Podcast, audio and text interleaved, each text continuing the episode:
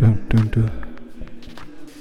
Det passer måske ikke særlig godt med navnet på den her podcast, men vi skal stoppe med at tale om klimaløsninger. Der kommer ikke noget teknologisk fix på den klimakrise, vi står i. Hej Catherine. Goddag. I hvert fald ikke, hvis man spørger professor i oceanografi og FN-ekspert Catherine Richardson. Så vi nået dertil i dagens program, kan Ja. Det er vi. I sin nye bog, der argumenterer hun for, at der skal helt, helt andre ting til. Vi er nødt til at tænke bæredygtighed ind i alle grene af samfundet. Det, hun kalder systemtænkning. Men hvad betyder det? Og hvordan gør vi? Der er ikke noget som at bruge sin sommerferie på at skrive en bog, var. Nej, det tænkte jeg også, mens jeg sad der. Men det gode nyhed var, at alle de andre var i gang med at male huset, og det gav mig en god undskyldning for at være fri for det job. Så der er intet, der er så skidt, det ikke er godt for noget. Nej, præcis. Mit navn er Martin Bag, og jeg er journalist på Information. I dag er jeg taget ud på Københavns Universitet for at få svar på lige netop de spørgsmål. Men jeg kan helt så sige, at det tager noget længere tid at skrive, end at læse sådan en lille bog. ja, det kan jeg forestille mig. Men der er trods alt kommet den her bog ud af det. Det er det. Det er det. Det her er Informations klimapodcast Den Grønne Løsning. Hver uge taler vi med en forsker, der måske har en del af svaret på, hvordan vi løser klimaudfordringerne.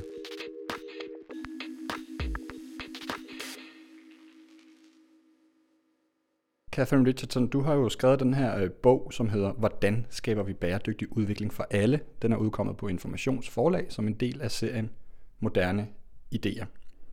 Og noget af det første, du skriver i din bog, det er, at du afskyr ordet klimaløsning. Du abonnerer ikke på den her idé med, at vi kan finde en løsning, et teknologisk fix, som vil gøre vores liv øh, grønne. Og da jeg læste det, så tænkte jeg, at det er umiddelbart en lidt dårlig nyhed for den her podcast. Det vil jeg sige. For den hedder jo Den Grønne Løsning. Altså Catherine, er det fuldstændig spild af tid, at vi render rundt og taler med forskere om deres teknologiske bud på klimaløsninger? Jamen altså, det er i hvert fald spillet tid, hvis I kun vil fokusere på teknologi, fordi teknologi kan ikke løse det her alene. Men grunden til, at jeg, jeg reagerer så stærkt på det her, altså når vi taler om klimaløsninger eller grønne løsninger, er, at jeg tror, at de ord, man vælger at bruge, er rigtig, rigtig vigtige. Og løsning lyder i mine ører i hvert fald meget endelig, som om bare vi får den løsning, så kan vi sætte os tilbage, og fra nu af er det bare business as usual.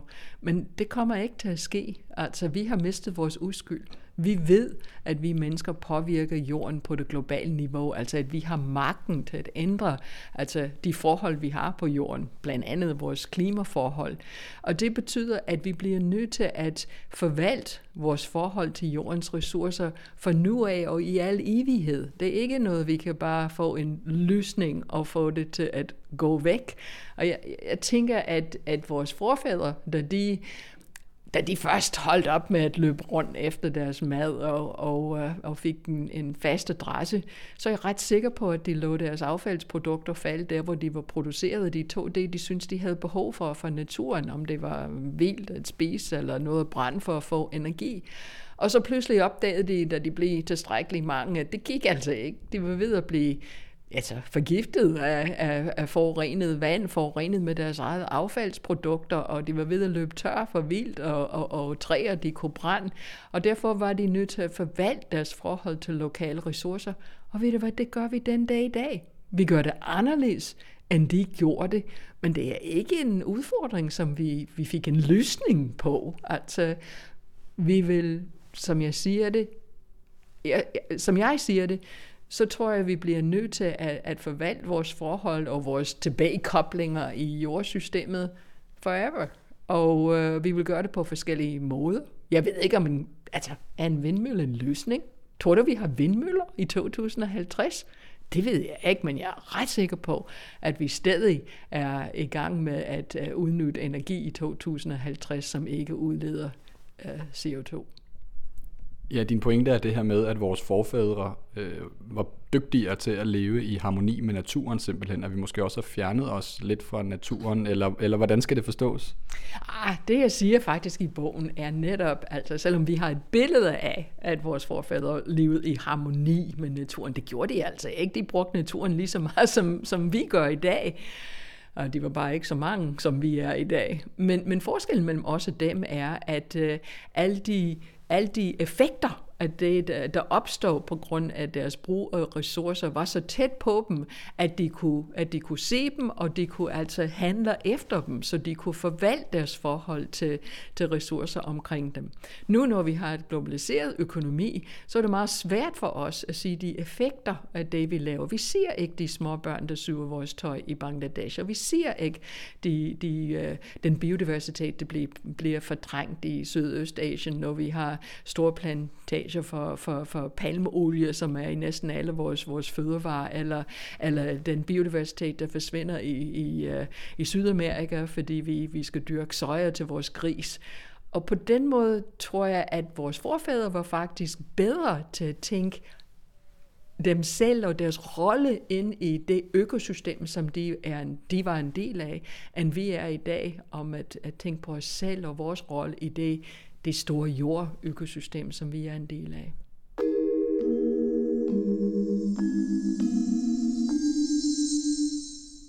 Og apropos det, nu har du jo et langt øh, CV inden for videnskabens verden. Du er oceanograf, du er, har været FN-udpeget ekspert, formand for Danmarks øh, Klimakommission, og i dag er du medlem af regeringens ekspertorgan, som hedder Klimarådet.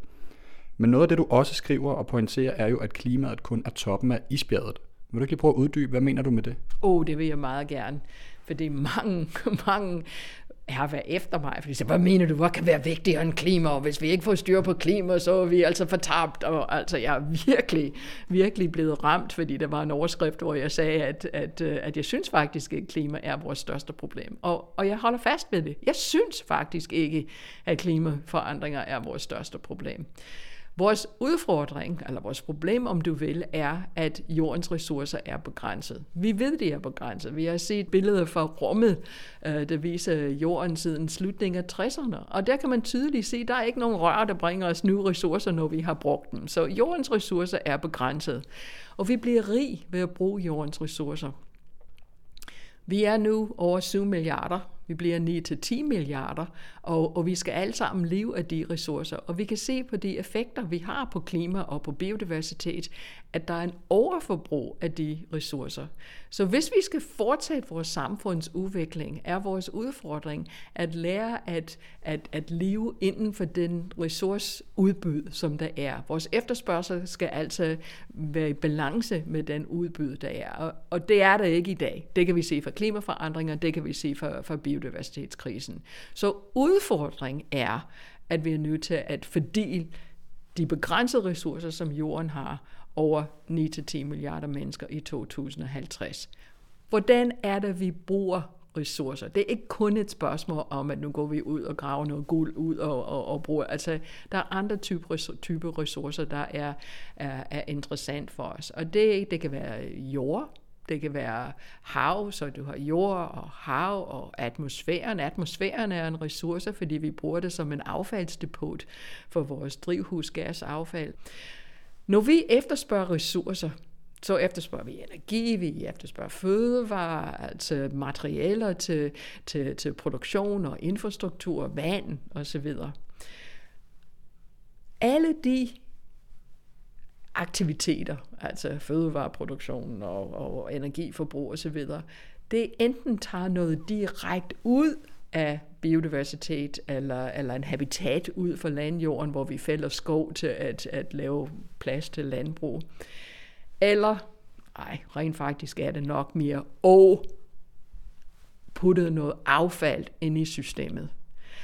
Og når vi kigger på klima, så kigger vi faktisk kun på den drivhusgasaffald, som vi altså putter i atmosfæren, og som er alt det andet affald, altså plast i havene, altså øh, toksiske kemikalier, pesticider, altså reaktive kvælstoffer, fosfor, antibiotika, alle de mange ting, som vi putter ud i, i, i systemet, de er også en del af vores ressourceforbrug.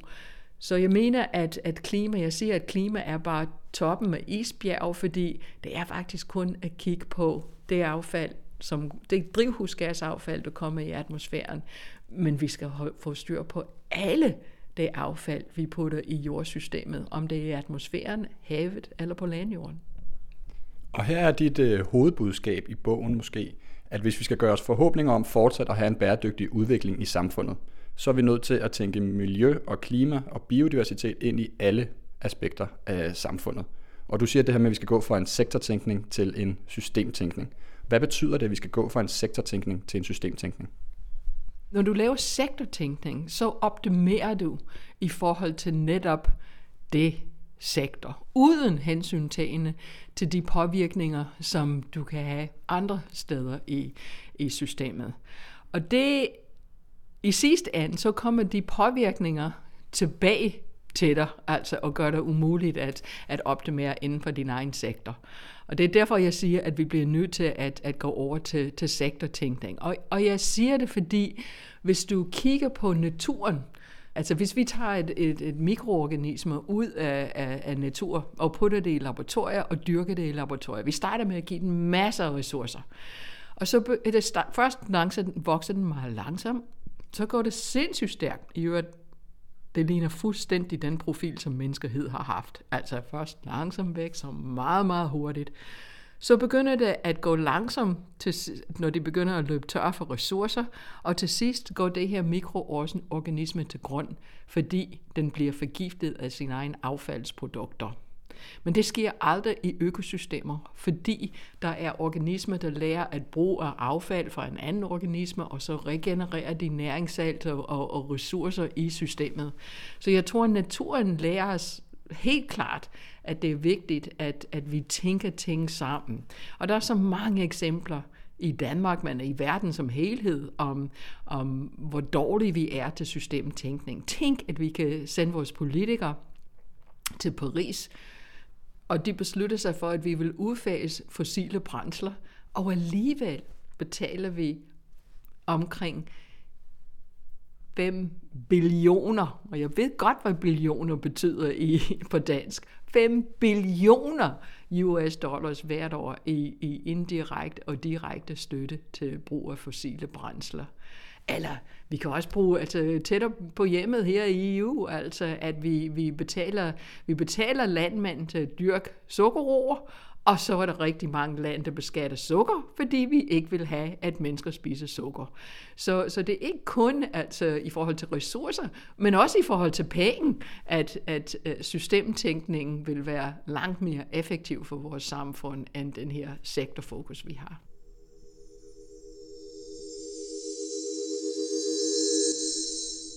En af dine pointer er jo det her med, at naturressourcerne øh, er begrænset. Altså, vi kan bruge dem op simpelthen, og derfor så skal de i langt højere grad tænkes som en valuta. Vi skal, vi skal behandle naturressourcer som penge, skriver du i bogen. Altså, hvordan gør vi det? Det er da meget, meget enkelt. Altså, du vil altså ikke bruge flere penge end højst nødvendigt for at købe en vare eller en tjeneste, men jeg tør garantere for, at du bruger flere af jordens ressourcer end nødvendigt er for at opretholde den livsstandard, som du har i dag. Så jeg siger ikke engang, at du skal ændre din livsstandard. Jeg siger, at du skal købe det for mindst mulige ressourcer forbrug. Og, og det sjove er, at, at jeg tror faktisk også, at vores forfædre forstod det også, fordi oprindeligt, da de købte og solgte hos hinanden, så var der altså ved bytte naturalier. Altså, og så fandt man ud af på et tidspunkt, at uh, det kan godt være, at, uh, at den mand, jeg gerne vil have det fra, ikke har behov for, for, for mad lige nu. Så jeg giver ham noget, som, som han kan bruge til at bytte til mad senere hen. Og vi, vi opfandt penge.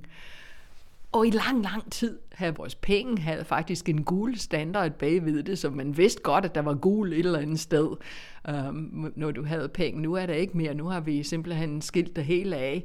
Men i virkeligheden er penge bare en proxy for jordens ressourcer, så hvis vi, vi tænkte os om, så ville vi kunne indse, at, at det er tilfældet. Og, og vi ved godt, at vi kan leve rigtig, rigtig højt så, lang, så længe der er, er penge i banken. Selve saldoen er for nedadgående. Men før eller siden, så rammer man bunden og går for lidt. Og vi kan se fra vores, det, der sker ved klima, og, og det, der sker med vores biodiversitet, at saldoen er for nedadgående omkring vores naturressourcer.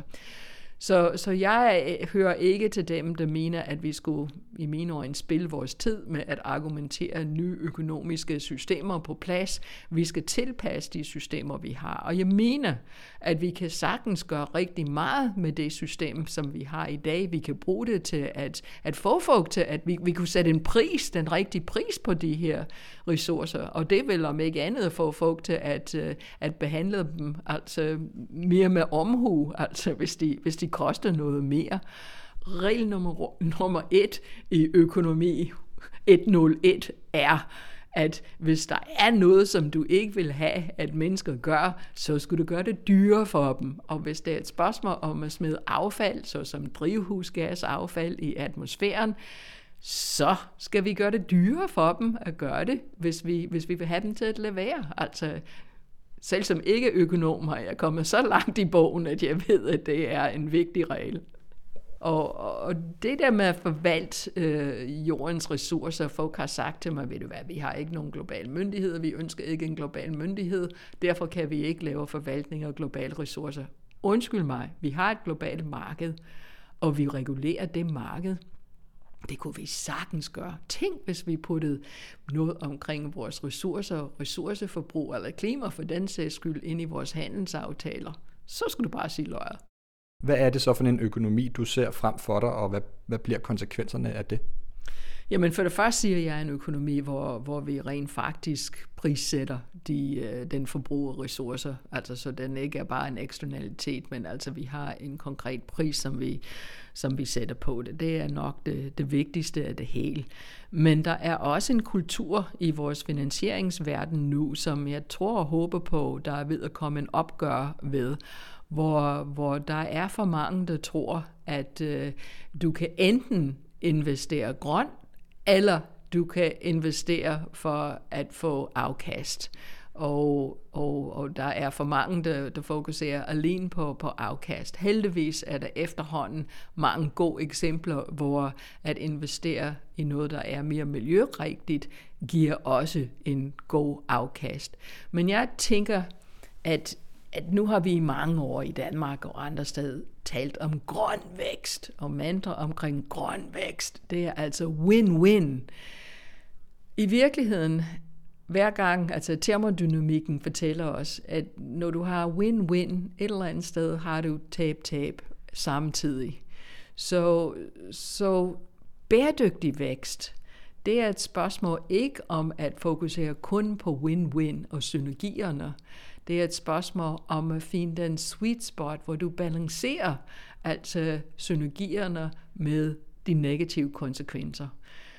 Lige nu, vores økonomiske finansieringsstrategi og, og også vores, vores, altså den måde, vi taler om grøn vækst, fokuserer alt for meget på, på kun på de synergiside af tingene. Og jeg tror for mange, alt for mange, grøn vækst er, betyder business as usual, men nu vil vi tjene penge på miljøet. Og det kommer ikke til at uh, hjælpe os takle de udfordringer, vi står ved.